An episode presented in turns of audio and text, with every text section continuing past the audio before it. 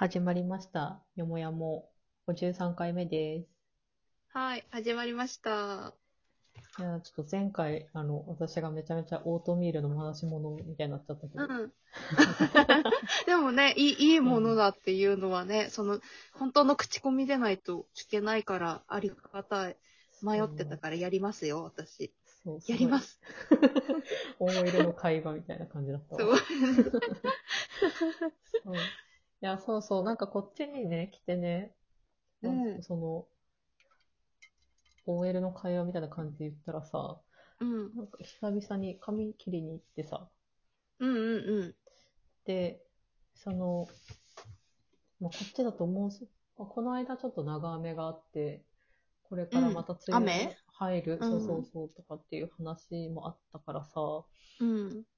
そのちょっとその美容室に行って、宿毛矯正をもう何十年かぶりにかけてきたんだけど、ねうん。そう、なんかそれも全然本当はかける気がもともとなくて、今までうん札幌に住んでた時は、なんか中刈り上げたりとかして髪の毛の量調節したりとかさ、全然ショートカットで過ごしてたんだけど、うん。前に東京来てから髪の毛一旦切りに行った時に、うん。美容師さんからさ、なんかうん冬、あ、冬じゃなくてそう、まあ、髪の毛の毛量も多いし、これから梅雨の時期だと髪の毛が広がると思うから、ストレートパーマとかかけた方がいいんじゃないですかって言われた時に、うん。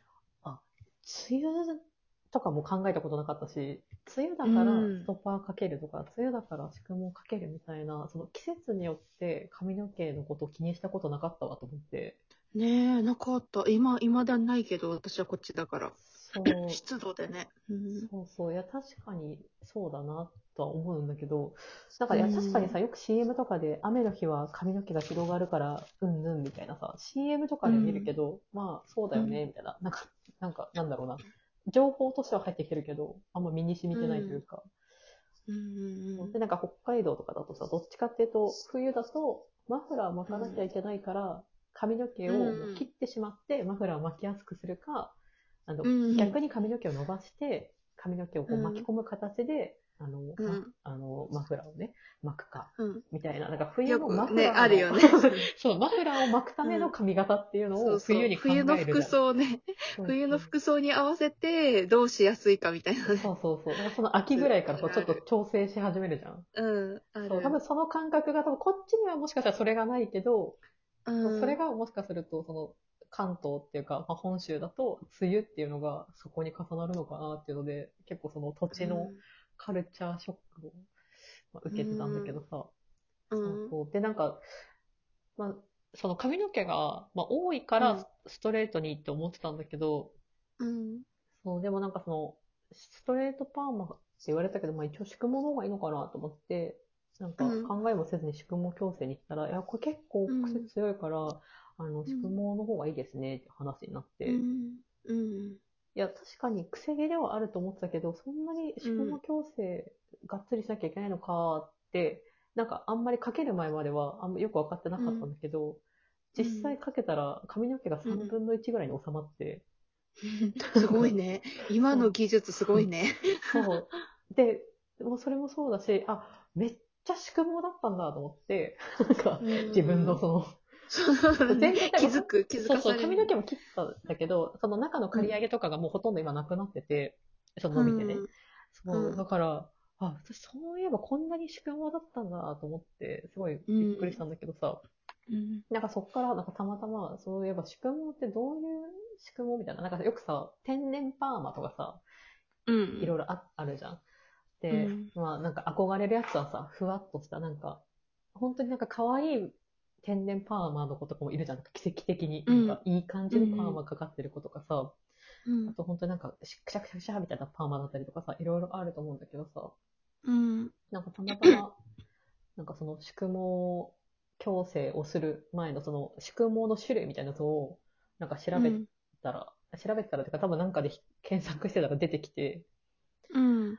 で、その、まあ、多分、いわゆる天然パーマみたいな髪型だと、なんか、うん。波状、な波の形みたいな、なんかふわっとした、その、ゆるーうんうんうん。く、そのパーマがかかってるような、その、うん。毛の種類とか、うんあとは、まあ、いいわゆる宿毛でな、ほんと、なんだろうな、チリチリチリチリみたいな、細かく、うん。うんと、ウェーブがかかってる髪の毛とか、うん。あとその他に、なんかその他の2つが名前を初めて知ったんだけど、うなんかん。その、えっと、1個がね、えっと、粘天毛っていう、ねじれれるに、そううんえっと、転ぶに毛って書いて粘天毛ってそれは、ーえっと、一本の髪の毛の中で、と、太さ、あその毛自体の太さが、太いところと細いところと太いところとみたいなのが続いてて、それにさらに、あの、ひねりが加わってるみたいな。であー。結構私は多分それだったと思うんだけど、だからあ、なんか、そうなんだ。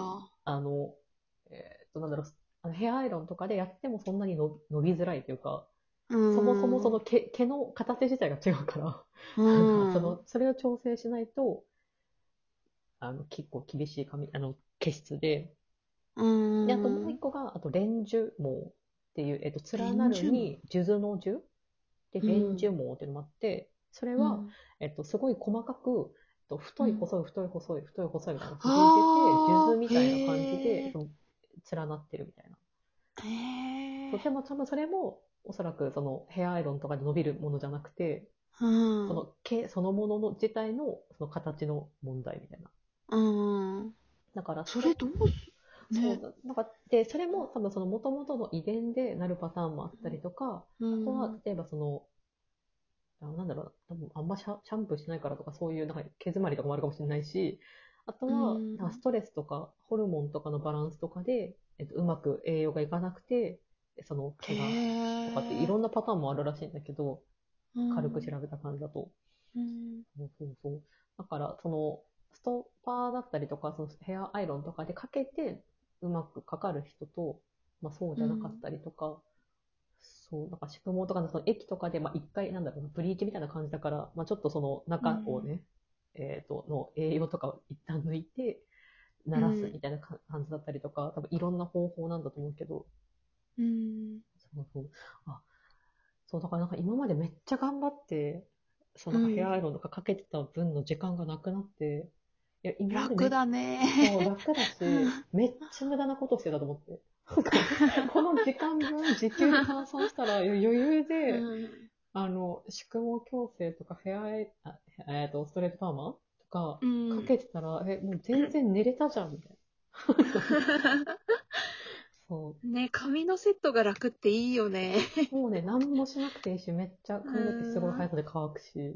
そう、結局さ、いいねなんで永遠に髪の毛乾かないじゃんって思ってたけど、そもそも、そう、なんか毛がさ、やっぱさ、なんかパーパーマとか宿毛っていうかさ、絡み合ってるから、そもそもそこに空気が入らなくて、それで、そう、多分水分が、その乾かないし、で、多分そこにずっとかかっちゃうと、またそこはそれでなんか毛毛質がさ、お、なんだろう、えっ、と、ストレスがかかるというか、熱でさ、良くないいことになっててみたいな。え、もう、何だったの？今までの時間みたいな。うん。そう。でもなんか、あ、そうなんか本当になんか梅雨をきっかけにかけて、なんかすごいね、よかったね。みんな今まで知ってたことなのになんか今までその住んでてあんま気づいてなかったけど、そう、なんかすごい、なんか、え、初めて宿毛矯正のこと知ったのっていう人ぐらい、なんか結構感動。した。感動した。えいや、でも確かにさ、うん。私たちが学生の時にかけてた宿毛矯正ってさ、結構なんかその宿毛矯正うん、始まりみたいな感じで、技術が始まったばっかりみたいな感じだったからか、安いとこでやったからかわかんないけど、うん。なんか結構バッキバキになんだろそうそうググレーの久しみたいな。いや、私も今それ例えで何で言おうかなと思って、久しくできたよ。久し、グレーの久しのようなわかる人にはわかる。誘惑とかのぐらいのね。そうそうそうそう。あんな感じでほんとまっすぐにピーンってなっちゃうみたいなイメージであったから、うんなんかかけちゃうと結構自然にならないんじゃないかって不安とかうんあったけど、みんな卒業アルバム今は同じ髪型だもんね。そうそうそう。不自然なね、不自然なストレートになってるって感じ。そう。で、私も最初そうかなと思ったけど、なんか、うんそう、でも他に見た人からしたら全然自然って言ってくれてたうから、ん。そう、今いいねの技術は全然進化しているみたいです。うん。そうなんだね。うんなんか、私、あの、宿毛矯正の話とちょっとまたそれるんだけど、うん。あの、ストレスなのか、うん。あの、か、帰ってきてから白髪が2本だけあったんだよね。あで、あー、ついに出たと思って、ーうんうんいいと思って。いや、白髪、白髪をうん。どうにか、あの、このまま増やしたくないなと思って、うんうん。あの、白髪になりにくい食べ物、白髪をこう黒に戻しやすいみたいな食べ物を調べてたんだけど、うん。